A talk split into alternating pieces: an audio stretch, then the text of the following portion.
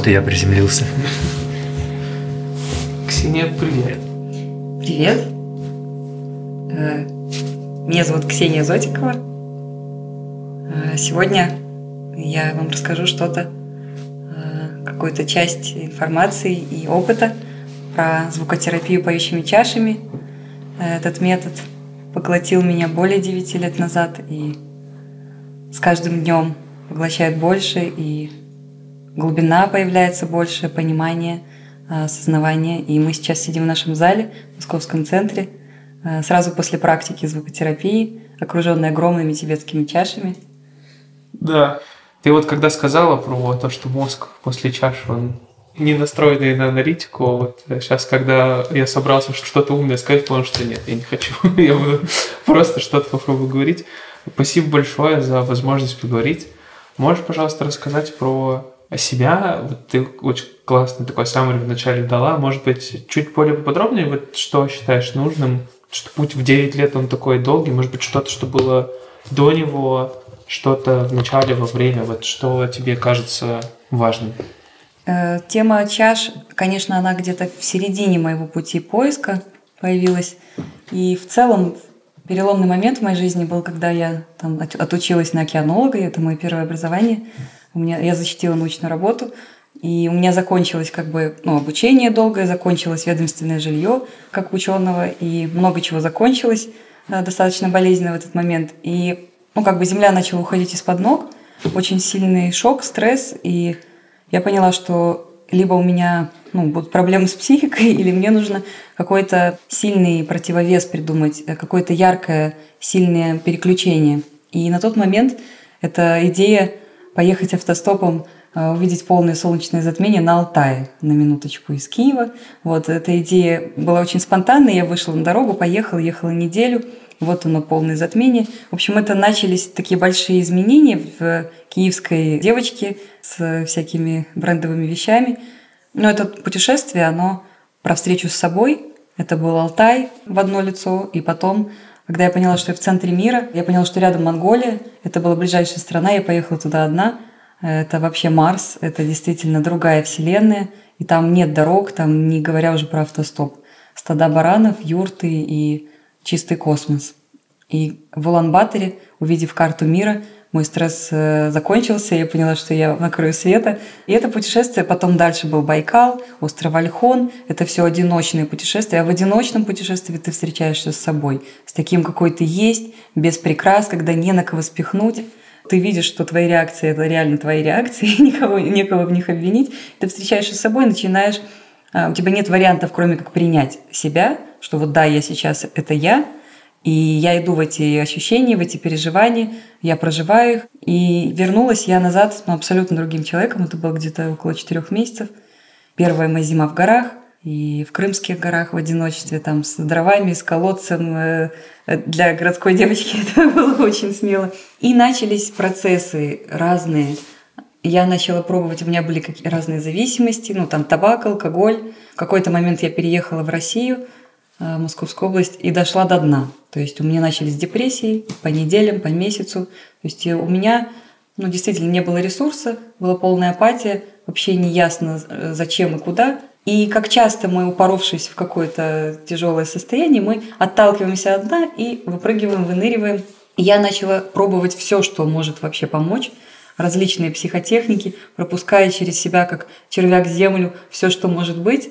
Э, училась, проходила какие-то курсы, собирала сертификаты, выбрасывала сертификаты, мало что срабатывало. Я там одну психотехнику, вообще какой-то турбосуслик, сейчас я уже не помню, что это такое, ну, какие-то смеси НЛП, вообще чего-то непонятно. Ну, сработало, сработало. Я бросила табак, я начала заниматься спортом, я начала понимать что-то про питание, про изменения питания, начала чистить там органы разные, потом вообще сыроедение, то есть я начитала Зеланда, и он там всех убедил, что без смены питания ничего у вас не выйдет. Когда я прочитала книжку, я зафутболила ее под диван, потому что это вызвало агрессию. Ну, как бы, причем здесь мое питание?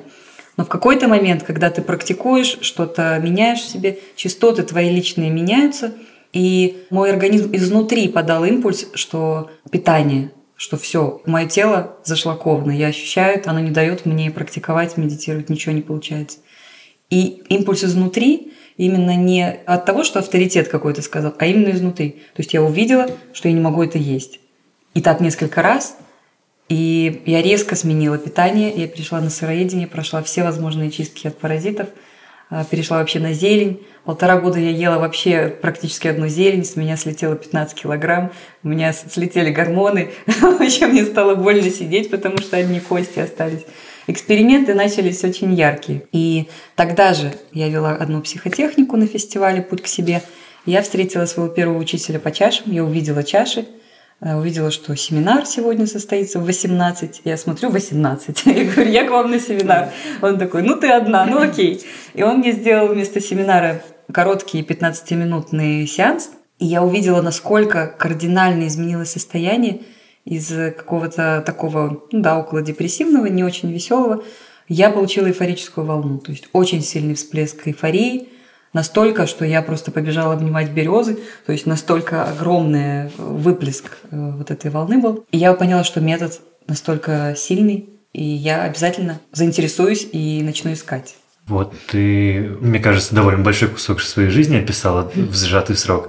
И несколько раз говорила про ты замечала, ты чувствовала, ты понимала, а как ты в себе вот этот э, фокус внимания настроила, потому что, допустим, будучи в городе, когда огромное количество задач, когда большое количество отвлекающих факторов, угу. когда много, ну, скажем, негативной или встревоженной энергии вокруг тебя, то очень сложно держать фокус внимания внутри себя и чувствовать вот эти тонкие изменения, про которые ты говоришь.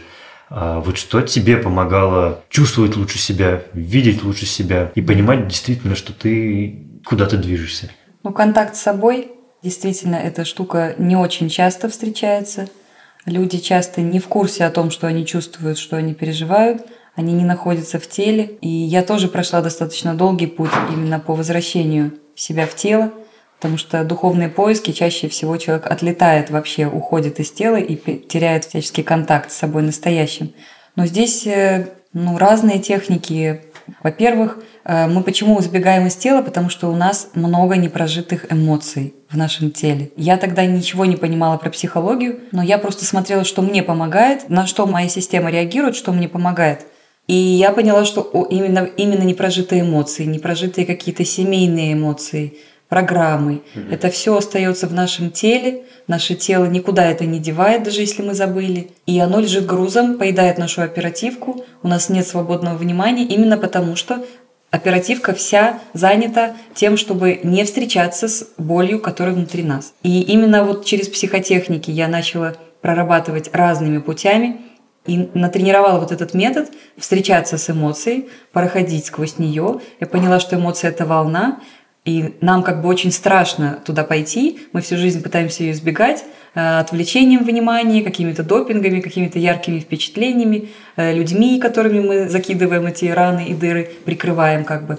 Но это же никуда не девается. И техники там глубокого слушания, эмоционально-образной терапии, звука, они помогают найти внутри нашего тела ту зону, в которой осталась эмоция, и встретиться с этой эмоцией. И каждый раз, проходя, мы как бы ныряем в эту боль, но с опытом видишь, что она не глубокая. И весь этот страх э, встретиться с этой эмоцией, на самом деле, ну, можно сравнить с драконом, который охраняет вход в пещеру.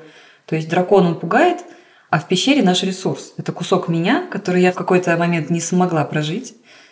И это моя часть. По модулю это эмоция, это энергия. И когда я прохожу сквозь страх, сквозь эту боль, она оказывается неглубокой. И оттуда извлекается кусок меня, мне прирастает, я становлюсь более целостной. С каждым таким возвращенным э, кусочком себя мы становимся более целостными, более... И этот процесс у меня уже, наверное, лет 10.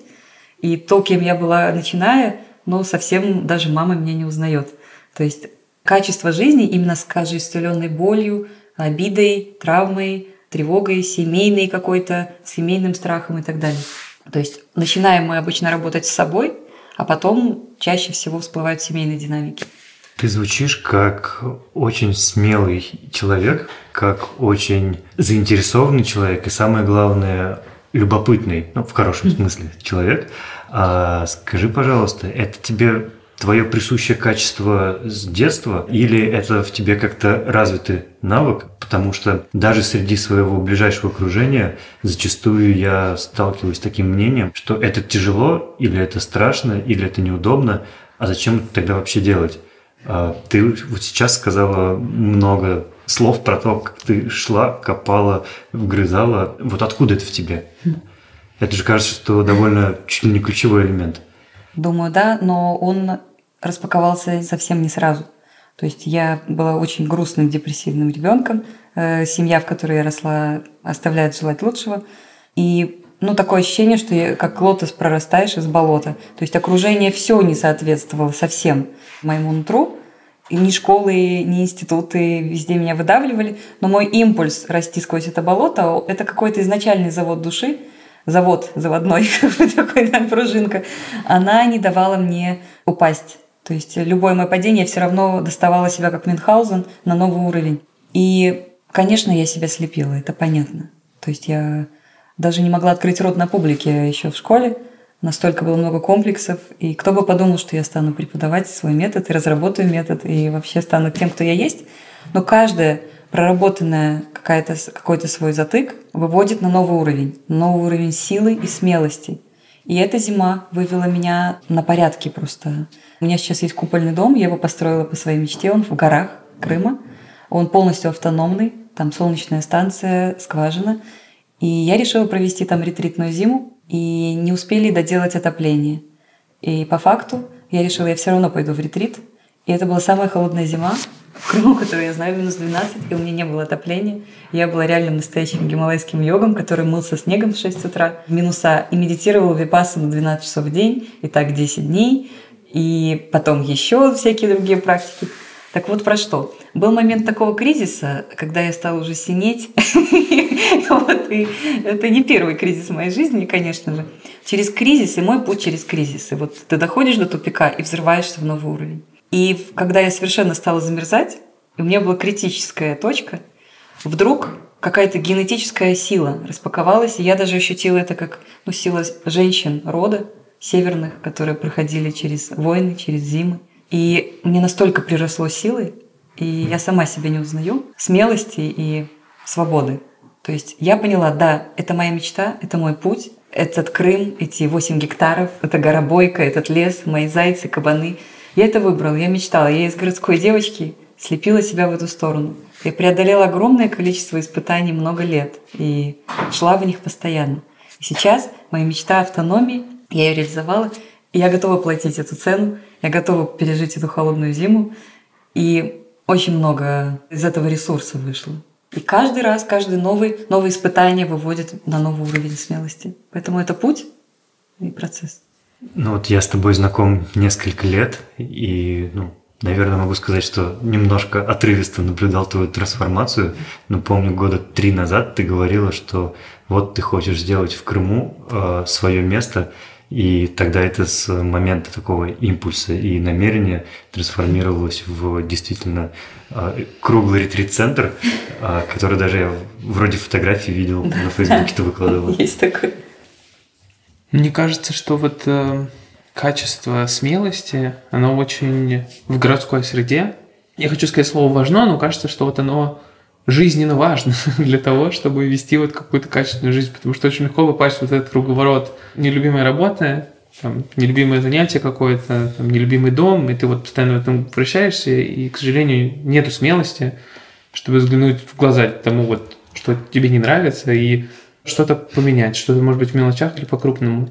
А как вот ты, переходя, наверное, к практике, по крайней мере, звукотерапии, вот э, насколько ты думаешь, вот эта терапия, она как раз-таки эту смелость позволяет приобрести или, возможно, показывает тебе mm-hmm. на твои какие-то слабые, там в кавычках, когда они проработанные места?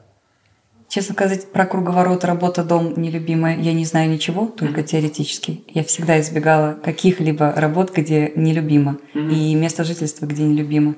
У меня очень сильный завод, как я сказала. Я всегда буравлю на пролом и преодолеваю любые препятствия к жизни мечты в той или иной степени, насколько получается.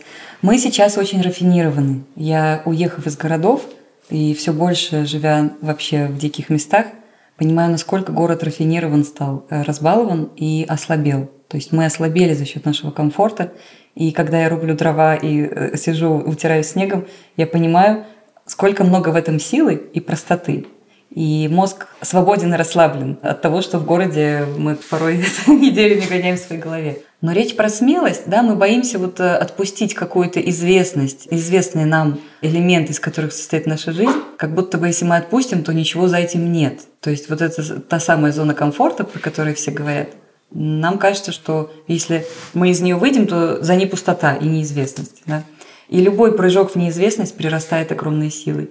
Я натренировалась в этом чувствовать огромный вкус. Именно один раз, когда ты пошел в этот страх, каждый раз, когда ты выныриваешь из него, ты видишь, насколько ты стал мощнее. И разок хотя бы проверив, то есть вот эта метафора прыжок с моста и что тебя подхватит. Я это делаю через завершение старых мест жительства. У меня такой почерк. То есть я уезжаю, оставляю дом, беру котомку вот, и прыгаю в неизвестность и вижу, насколько новый уровень жизни мне раскрылся. И разок, хотя бы испытав это, все, дальше этот вкус становится желанным.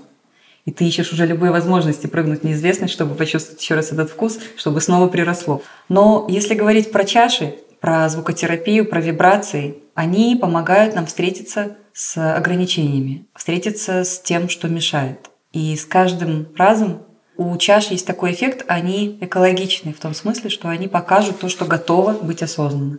Не кто вас не тащит э, в осознавание в своей скорости. Обычно у нас нет ресурса, в городе нет сил, нет ресурса. Это такой термин ресурсы. Возможность, э, энергия, с которой мы можем пойти в работу, пойти в терапию. А в городе мы обесточены. У нас здесь еле-еле, нам приходится грести очень сильно, чтобы держаться на месте. Мы бы могли проплыть далеко, будь у нас силы. Но здесь мы их тратим на то, чтобы просто поддерживать себя в каком-то более-менее состоянии. А звучит ли тебе, похоже, откликается, что город очень многое забирает, взамен давая зону комфорта и ощущение некой стабильности? Да, конечно, это так. И все больше и больше, когда люди им не с чем сравнить, они даже не выезжают из города. Я знаю людей, которые никогда не выезжают из большого города, и они в принципе не знают вкус свободы, вкус э, природы, прогулок по лесам и горам, где не фонит ни интернетом, ни волнами телефона, ни какими другими частотами. Они в принципе не знакомы с другими гранями, и, конечно же, они боятся прыгнуть в неизвестность. Ради чего? И все больше и больше поглощаются городами, и все больше подсаживаются на эту кнопку, где доставка за 5 минут еды, и ты, и ты не пропадешь точно, у тебя все чистенькое всегда, само автоматически воду открыла, она течет. Сейчас я создаю автономию и знаю, что такое, чтобы вода потекла в доме. На это потребовалось полтора года. Кажется, что это, вот если действительно на твой термин вгрызаться в подробности, то это огромная почва для практики, поблагодарить э, у себя в кране за то, что течет вода, особенно если еще и горячая, особенно если за пять минут приезжает там горячий хачапури к тебе, звучит так, что практиковать можно вообще, наверное, везде. И у нас освобождается много времени, но почему-то мы тратим его не на практику. То есть мы освободили себе почти 95% времени, но мы не знаем, куда его деть. Вот это город. А поиграешь немножко еще? Конечно. Чуть-чуть.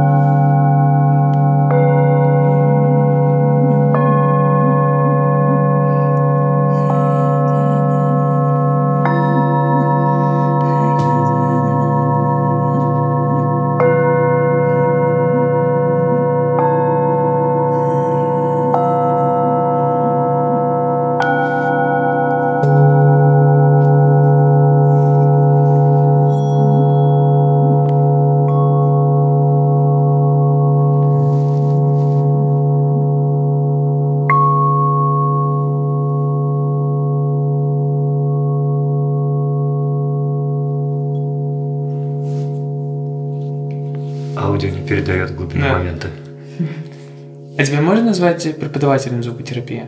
Да, я более трех лет именно преподаю. Угу. А, это, ты говоришь, метод, терапия, если это так правильно я понимаю? Если вот формализовать совсем? Или скорее нет? Это метод, причем терапии на всех уровнях. Это терапия тела, психики, энергетики, комплексно всего нашего существа. Потому что звуковая волна, звук, это изначальное. Это то, чем создавался мир.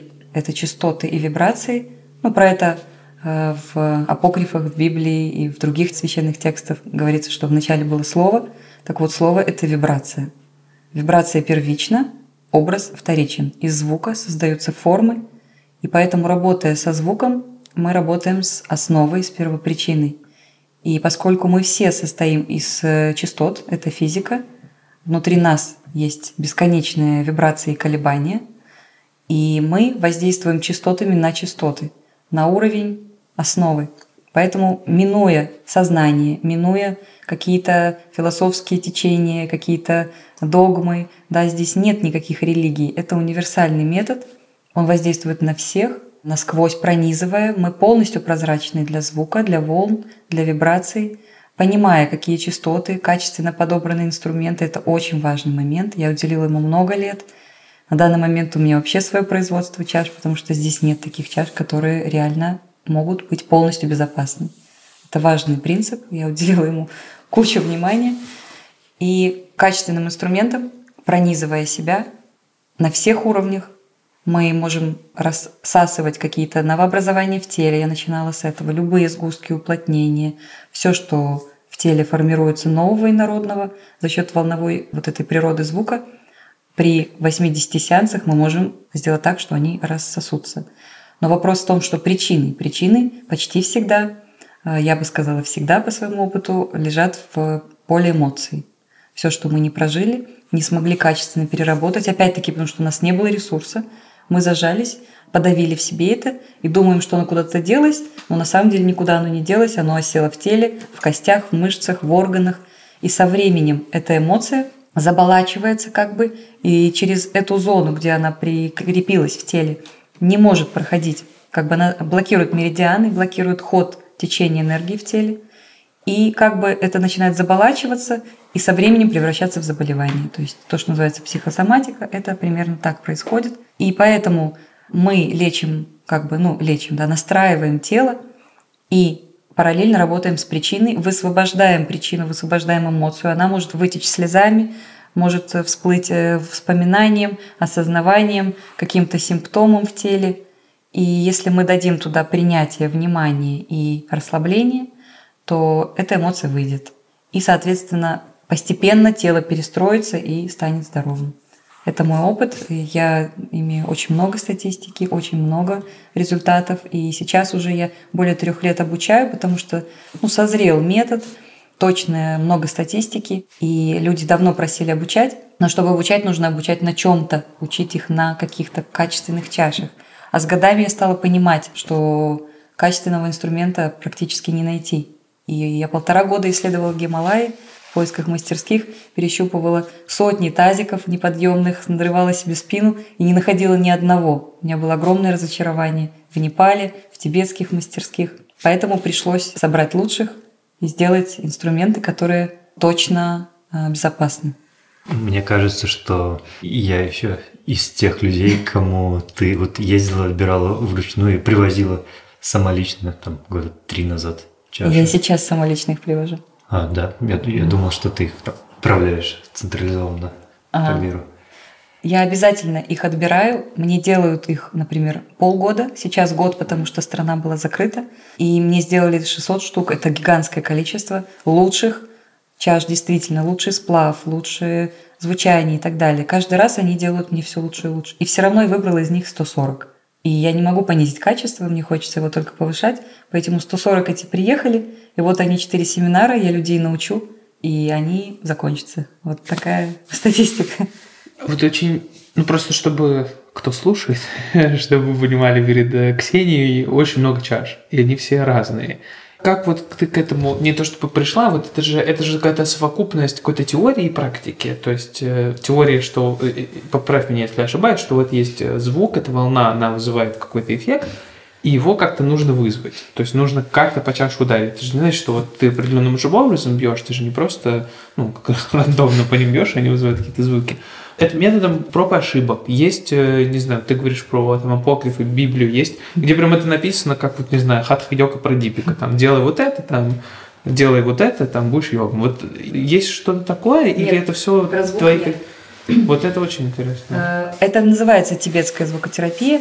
Но на самом деле в традиции я много исследовала и монастырей, и практик гималайских йогов, а, алмазного пути Ваджраяны, разных по две недели, по три недели. Я глубоко знаю, как в традиции. И вот э, чаши так не используют, там точно нет.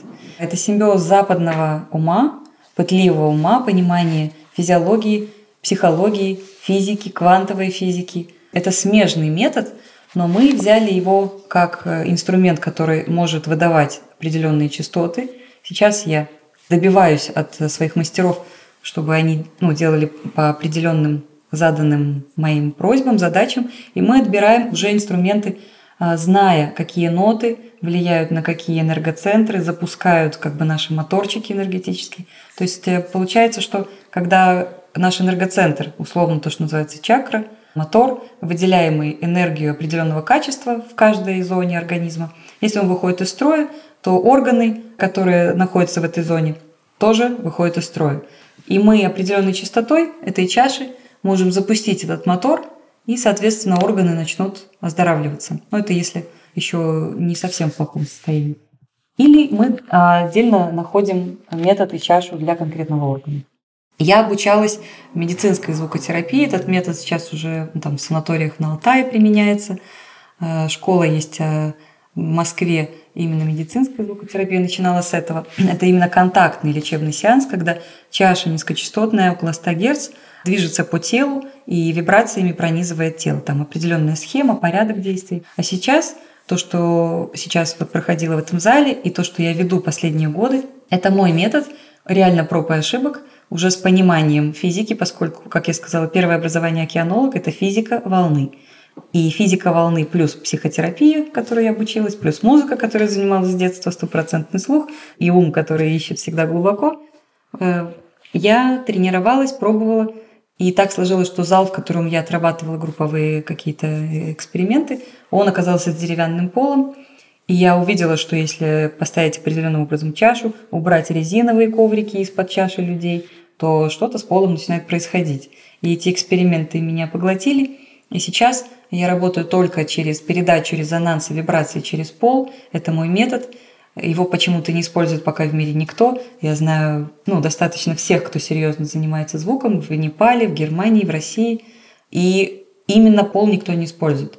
Получается, что единовременно там 15-20 человек, даже было 30 участников. Если они лежат на полу и качественное дерево, то мы можем передать вибрации каждому. Каждый человек ощутит и впитает. И я на эту тему писала научную работу в Москве в Институте психоанализа, именно с выпускной работой по своему методу звукотерапии. И, конечно, там большие показатели. Мне сказали, что я очень смелые делаю выводы. Я говорю, это самые скромные выводы, которые могу сделать в формате данной работы. В общем, моя задача была ввести э, метод, вывести из контекста эзотерики около шаманского бубна в контекст физики, конкретного инструмента, конкретных методик – и сейчас вот я более трех лет э, в основном только обучаю и веду групповые практики. Ну, это очень личный вопрос для меня. И если там э, он покажется странным, можешь на него не отвечать. Я работаю в IT, есть ряд приложений, и они при помощи машинного обучения, разных каких-то методик э, формируют какую-то звуковую волну, угу. которую, вот, как они говорят, вот сидишь там, не знаю, хочешь отдохнуть, надеваешь наушники, угу. и там какой-то бесперебойный набор звуков mm-hmm. просто происходит. И вот это вроде как тебя должно настроить на какой-то лад, там, медитативный или, наоборот, рабочий. Вот э, насколько вот такой механический звук, который mm-hmm. ты просто слышишь в наушниках, отличается от э, там вот всей совокупности того, что происходит на занятии в зале. То есть чаша, звук от нее, звук под полом, mm-hmm. то, что коврики не резиновые. То есть я к чему? К тому, что можно ли, например, mm-hmm. на аппаратуру записать твой класс, и слушать его как йогу-нидру, например, там дома. Или вся именно суть в присутствии, в совокупности вот прохождения звука под полом там, и так далее. Записать можно, но эффекта такого не будет. ну, процентов, может быть, 30, чисто за счет того, что наш мозг, то есть наушники, они передают какой-то кусочек спектра. Э, этот спектр очень урезанный. Чаша – это обертоновый инструмент, у нее много тонов и широкий спектр частот. И также это называется сферический звук, но это уже момент тора из волн звука, но это уже более такие глубоко эзотеричные моменты. Но если говорить про практическое применение, у меня есть записи качественного микрофона. Конечно, мозг расслабляется, да, он получает какую-то волну, сонастраивается, расслабляется, но речь идет о теле. Это практика телесной терапии, телесной психотерапии, физиотерапии. То есть здесь речь о том, что каждая наша клетка, пропуская через себя мощный поток вибраций, реагирует. И она начинает вибрировать. И жидкость, клеточная, межклеточная жидкость, очень сильно подвержена воздействию волн. Э, возможно, многие видели, как э, в поющей чаше вода кипит, называется холодное кипение. То есть мы видим, как волны проходят сквозь водную среду, а мы на 80% вода. И вот мы начинаем кипеть при процессе вот этого кипения, как бы условно это называется, меняется структура. Структура наших клеток, нашей лимфы, нашей крови. Происходит обеззараживание крови. И на всех уровнях каждый орган, мышцы, кости, ткани, все единоразово пронизывается волной. Конечно, это на порядок другие эффекты, другие ощущения, другая глубина. Я все-таки буду сегодня таким, не то что плохим полицейским, вгрызчивым, вгрызчивым ну, полицейским. Да, да, Хочу немножко в практическое русло перейти. Вот у тебя есть универсальный инструмент, который лечит, ну, условно, лечит и который позволяет практиковать другим людям. Наверняка это там, по касательно тебя тоже задевает. Но, может быть, у тебя есть набор каких-то персональных практик, которые именно для тебя работают, которые именно тебя наполняют, помимо чаш. Может быть, практика благодарности, может быть, практика просто сидения молчания, может быть, кривляние перед зеркалом. Mm-hmm. Ну вот что-нибудь, чем mm-hmm. поделись. Mm-hmm. Мне тоже лично интересно. Вот про благодарность ты прав. Когда я вот описывала свое начало пути, когда я вылазила из тяжелых состояний еще много лет назад, около 10, и вот самое сильное, что для меня сработало, я поняла, чем отличается депрессия от эффективного какого-то самочувствия. То есть депрессия – это как бы вектор внимания, стрелочка на себя. Типа мне не додали, дайте мне, мы тянем одеяло, мир мне должен. И, соответственно, получаем мы все меньше и меньше. Когда благодарность – это стрелочка вовне, то есть я даю. И чем больше я даю, тем больше через меня проходит. Я когда ощутила ну, я пробовала со скрипом, да, конечно, находясь на дне эмоциональном, очень сложно себя в благодарность вывести, но можно постепенно по, по шкале эмоций, есть даже в интернете такая шкала эмоций, в разных э, книгах она применяется, по частотам прям. И можно себя ну, попытаться вывести прям по шкале, потому что сразу из депрессника в благодарность это невозможно. И постепенно поднимая себя к этой частоте, я действительно ежедневно со скрипом пыталась перебрать, за что я могу быть благодарна. И каждый день это получалось все проще и проще. И эта практика выводила меня в какое-то более медитативное состояние. Я начала ощущать а, там свою душу, там свой дух, связь с духом и так далее. То есть это меня развивало вверх, скажем так, сверх я, разные названия. Можно называть это Богом.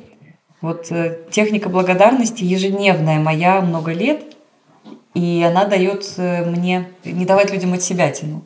Потому что когда ты благодаришь, через тебя больше идет. Ты предоставляешь, я просто проговариваю, что я предоставляю себя для проведения помощи людям. И благодарю за возможность им помогать. И тогда для них идет другой поток вообще, в принципе, чем я могла бы дать, совершенно другой. Это обязательное условие, обязательная практика. А также мне очень зашла техника випасаны, ретриты десятидневные, и я их четыре прошла, и крайний был у меня уже в своем куполе. Конечно, сидеть в центрах, ну, в центрах Гаенки я проходила три раза в Московской области, в одиночные ретриты, в тихом месте, в горах, в своем ретритном, скажем, куполе, это на порядок глубже. Эта практика, она примерно как звукотерапия, можно сказать. То есть мы своим умом сканируем на всех уровнях, на клеточном уровне, сканируем свои называется самскары в традиции, по-простому различные психотравмы, непрожитые эмоции, мы их сканируем и проживаем. Это моя техника. Раз в год хотя бы я прохожу такой ретрит. Э, перепросмотр своего года. Обычно это перед Новым годом. И 30-го я выхожу и такая вся обновленная. Мне это очень нравится, помогает. Ну, конечно, горы. Горы, по-любому. Путешествия очень много. Места силы. Это, конечно, моя религия.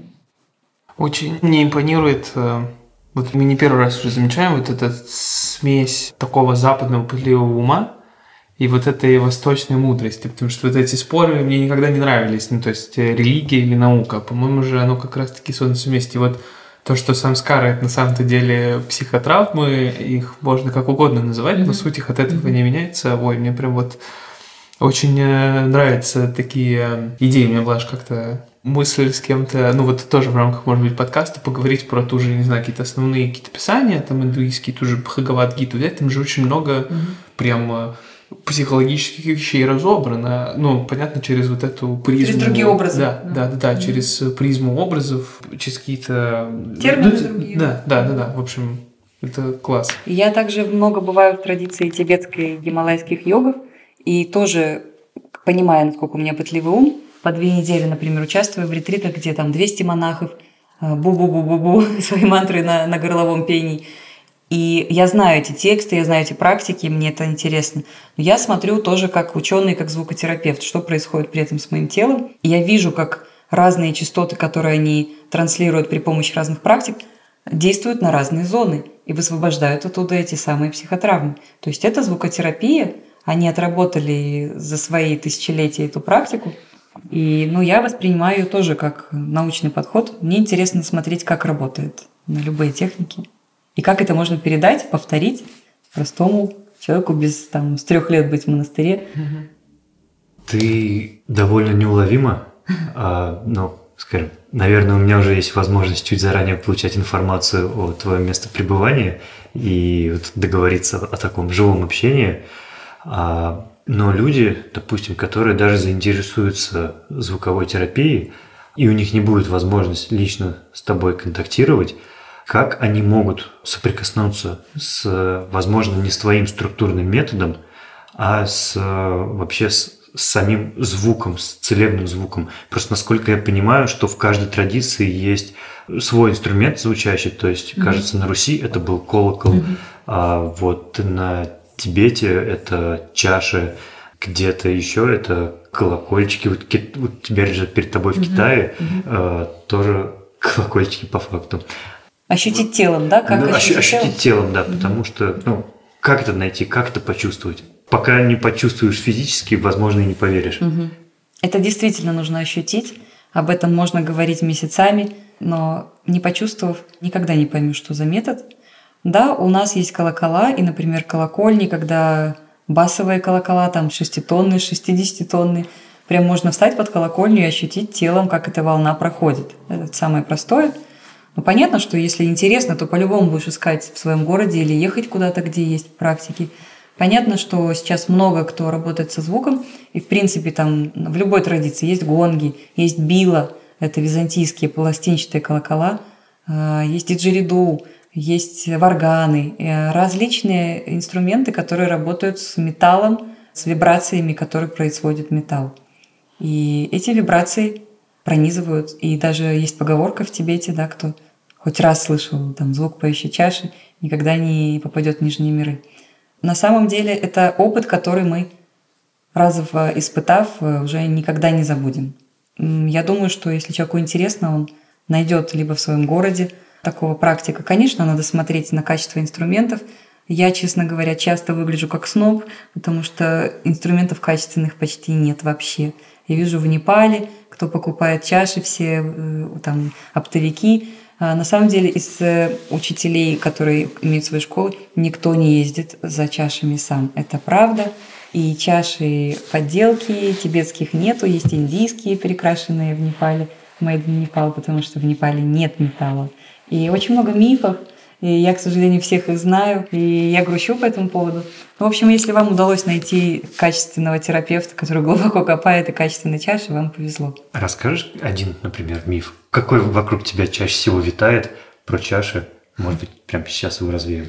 Ну, первый миф, что, их, э, что они тибетские, вот они, они не тибетские. Самое главное, в Тибете их никто так не использует. По правде сказать, в Тибете их используют как подношение божествам звуком, так же как благовоние – как бы, чтобы Буддам, божествам было приятно. Точно так же может стоять чаша размером с бочку, и в нее просто делается бом, и Будде приятно. Вот вам использование тибетской чаши в традиции.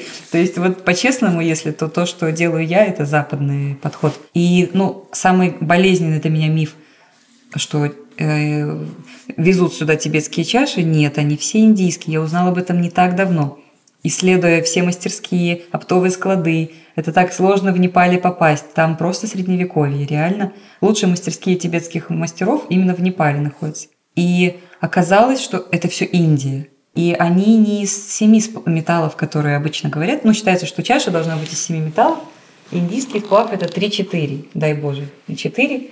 То есть сплав более бедный, бедные параметры, э, длительное звучание. И самое главное, что инструмент шуршит. Вот если у него есть дополнительные звуки, помимо ноты – все это не годящийся инструмент, а они почти все. Все шуршат, это слышно, и значит организм будет закрываться, будет э, вызываться отторжение этого звука. То есть самый главный миф, что даже у лучших школ, ну я не хочу называть название, но по факту лучших самых раскрученных школ России индийские чаши. Я увидела э, штамп, который штампуется на чаше за 150 тысяч, которые здесь продают.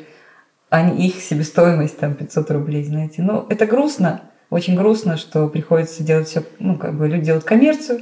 Ну, это неплохо, но жаль, что это с чашами. И я когда-то покупала эти чаши за огромные деньги, и мне пришлось очень сильно расстроиться. И я захотела стать таким Робин Гуном, который сделает самые крутые инструменты и самые доступные. Вот на данный момент этот миф печален, но тибетские чаши есть, они есть у меня. Вот это правда. Действительно правда. Их очень мало. Их реально локал, локальное производство в очень ограниченном количестве. По личному опыту общения с тобой знаю, что еще ты работаешь через образы. Угу. Ну, то есть вот сегодня с Никитой мы сейчас только что вылезли из-под покрывала чаш вот этих mm твоих, а, где ты тоже немножечко нас направляешь в сторону mm образов. Но у меня с тобой было общение, когда прям чуть ли не полноценная сессия. Как ты к этому пришла? То есть что это для тебя? Потому что э, я помню э, свой опыт, и это было ярко, довольно болезненно ментально mm-hmm. и своеобразно исцеляюще, можно mm-hmm. сказать. Вот. А, этого хватило, чтобы этот вопрос там пару лет нести в рюкзачке и спросить его сейчас. Наше подсознание, бессознательное, говорит языком образов. Другого языка у него нет. Это не текст и не слова. Образы могут быть визуальные, аудиальные, то есть звуки, запахи, или картинки. И наши непрожитые эмоции, наши психотравмы, они лежат в теле, и мы можем получить к ним доступ не через мозг. Особенно период травм, который мы получили от внутриутробного перинатального периода до 4 лет, мы в принципе не можем никаким другим образом, кроме как через подсознание. Потому что наш аналитический аппарат сформировался после этого периода, он не может туда прыгнуть назад. И поэтому любая психология, которая через аналитику, через голову, через мозг идет, она может водить кругами и годами, и десятилетиями, и кормить психолога, вот, и создавать иллюзии проработанности клиенту. Но по факту в самую больную точку, в первопричину, мозг не пустит. Он устроен так, что он нас защищает от боли. Поэтому, когда я работала с чашами и там вела терапию болезней у людей, то я увидела, что они видят какие-то картинки. Они говорят, вот я видел то-то, видел все-то. Я не знала, что с этим делать. У меня не было других профессий, смежных с чашами. И я тогда стала искать материал по психосоматике, вообще углубляться в разные школы. И мне попалась книжка «Эмоционально-образная терапия». Она показалась какой-то очень детсадовской, ну, как бы очень просто. Думаю, ну, сильно просто, но я проверю, как всегда. И я поехала на семинар – это профессор московский э, разработал этот метод, но он тоже интуитивно явно как э, синтез всего, что он знает за жизнь. Как любой гениальный, это очень простой метод, выглядит вообще как дважды два, но у него глубокая психоаналитическая подложка. И пройдя первый модуль, я поняла, насколько это серьезно. То есть в нашем теле, например, то есть как это действует, у человека есть какая-то ситуация, которая его сильно вскрывает. У него это ощущение где-то есть, И терапевт спрашивает, вот представь эту ситуацию, человек начинает представлять, его там телепает, а где тебя телепает? Вот в каком месте? Ну вот, ну вот что-то в сердце, что-то в районе сердца происходит. Ага, на что это похоже? Ну как будто там, не знаю, какой-то цунами происходит. Ага, цунами, уже образ. Угу. И через этот образ, то есть подсознание по-любому выдаст какой-то код доступа к точке боли, к самой первопричине, именно через картинку. И уже, ну, терапевт имеет опыт и понимание вот этого языка образов, мы понимаем, о каком периоде жизни примерно речь идет, формирование травмы. А, либо это наносное откуда-то, кто-то на нас что-то, какое-то воздействие оказал, да, обидел, скажем, или сагрессировал. Либо это моя часть личности, то есть э, и либо изнутри, либо снаружи идет причина. И дальше мы уже работаем с этим образом, как будто бы с картинкой, а по факту человек работает с собой.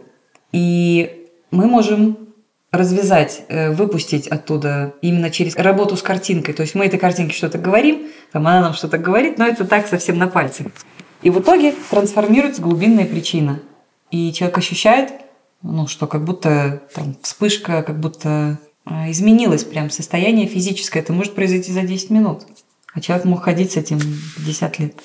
В твоем арсенале это, наверное, еще приправлено чашами, потому что со мной ну да. ты, собственно, сначала поработала какой-то, возможно, психологический барьер сняла да. чашами, а потом ну, угу. мы с тобой проговаривали такие образы, и, и вот опять ты скомбинировала, э, там, сделала новый какой-то свой под себя работающий образ.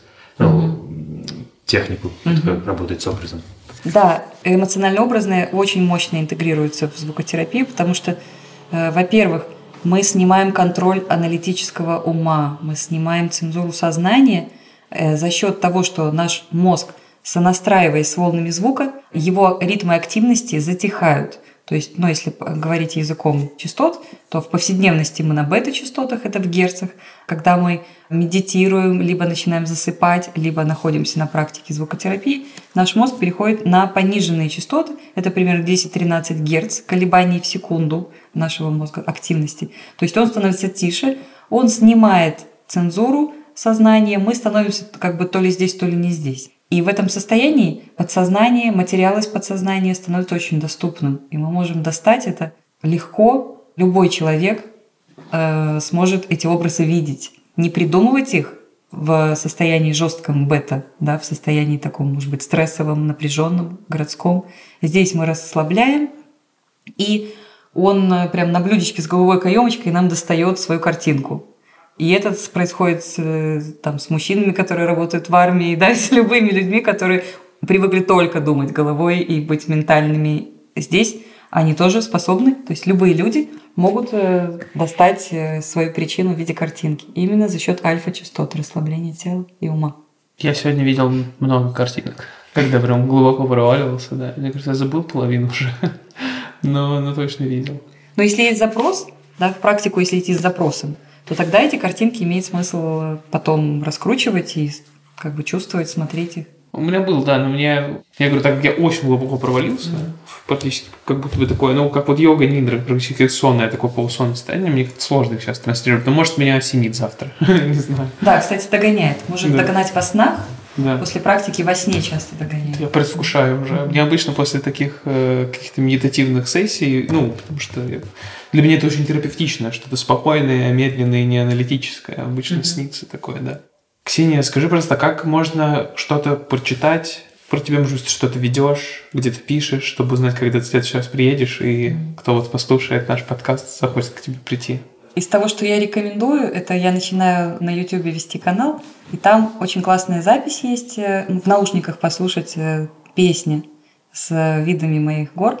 Но самое главное – ощутить качественную запись чаш. Там неплохое есть воздействие. И мои напевы – это даст почувствовать, кто я, ваш ли я мастер. И там я много рассказываю, э, я стараюсь давать теорию, какое-то понимание. Но многие штуки мы, конечно, не можем рассказывать, потому что это может навредить. Я старалась писать побольше статей. Я видела, как их сразу копируют во все сайты сомнительные. И люди, не имея понимания, они не имеют моего опыта и не имеют качественных инструментов, и они будут вредить. Поэтому я мало чего пишу. Есть э, на моем сайте работа моя в Институте психоанализа, можно почитать. Ну, а в соцсетях я делаю анонсы городов, потому что их много. Аркаим у нас есть турбаза, Крым, Геленджикский район, Москва, Минск, Питер, Красноярск, Архангельск. Сейчас я еду в тур, у меня в середине тура сейчас. Я приехала из Минска, сейчас Москва, потом Красноярск, Архангельск, каждые выходные. Так что география огромная, и меня часто приглашают в новые города. Есть такая опция, как собрать мне практики, найти деревянный пол, небольшой зал, и я просто привезу в ваш город этот метод. Это возможно. Класс. Кстати, вот ты сказала про то, что кто-то копирует что-то, переделывает и криво преподносит, Да. условно. То есть э, здесь, э, ну прям лично я чувствую очень такую тонкую грань, потому что для кого-то это может звучать все-таки не до конца научный метод, но при этом, ну, мне кажется, лично придя к тебе, то чувствуется чистота посыла и действительно, как говорится, рабочая схема. Вот, но когда читаешь там в интернете или там начинаешь просто серфить, бегать по страничкам, то может сложиться какое-то прям действительно псевдо ощущение того, что это какие-то фантазии, выдумки, и вот тебя не то, что не задевает, но вот ты предпочитаешь действительно просто свое чистое знание просто не распространять таким образом, Мгм. общедоступным, правильно понимаю? Я поняла, что только вживую, на моих семинарах, на обучении, я выдаю очень много и теории, и практики, и я вижу, что человек принял. Он принял качественно, я ему поставила руку, я увидела, как за два дня у него что-то получилось и куда уложилось. На второй ступени я даю много уже глубокого понимания. Но на самом деле, когда я искала информацию про звукотерапию, еще не пойдя учиться, я поняла, какая профанация в интернете про на эту тему.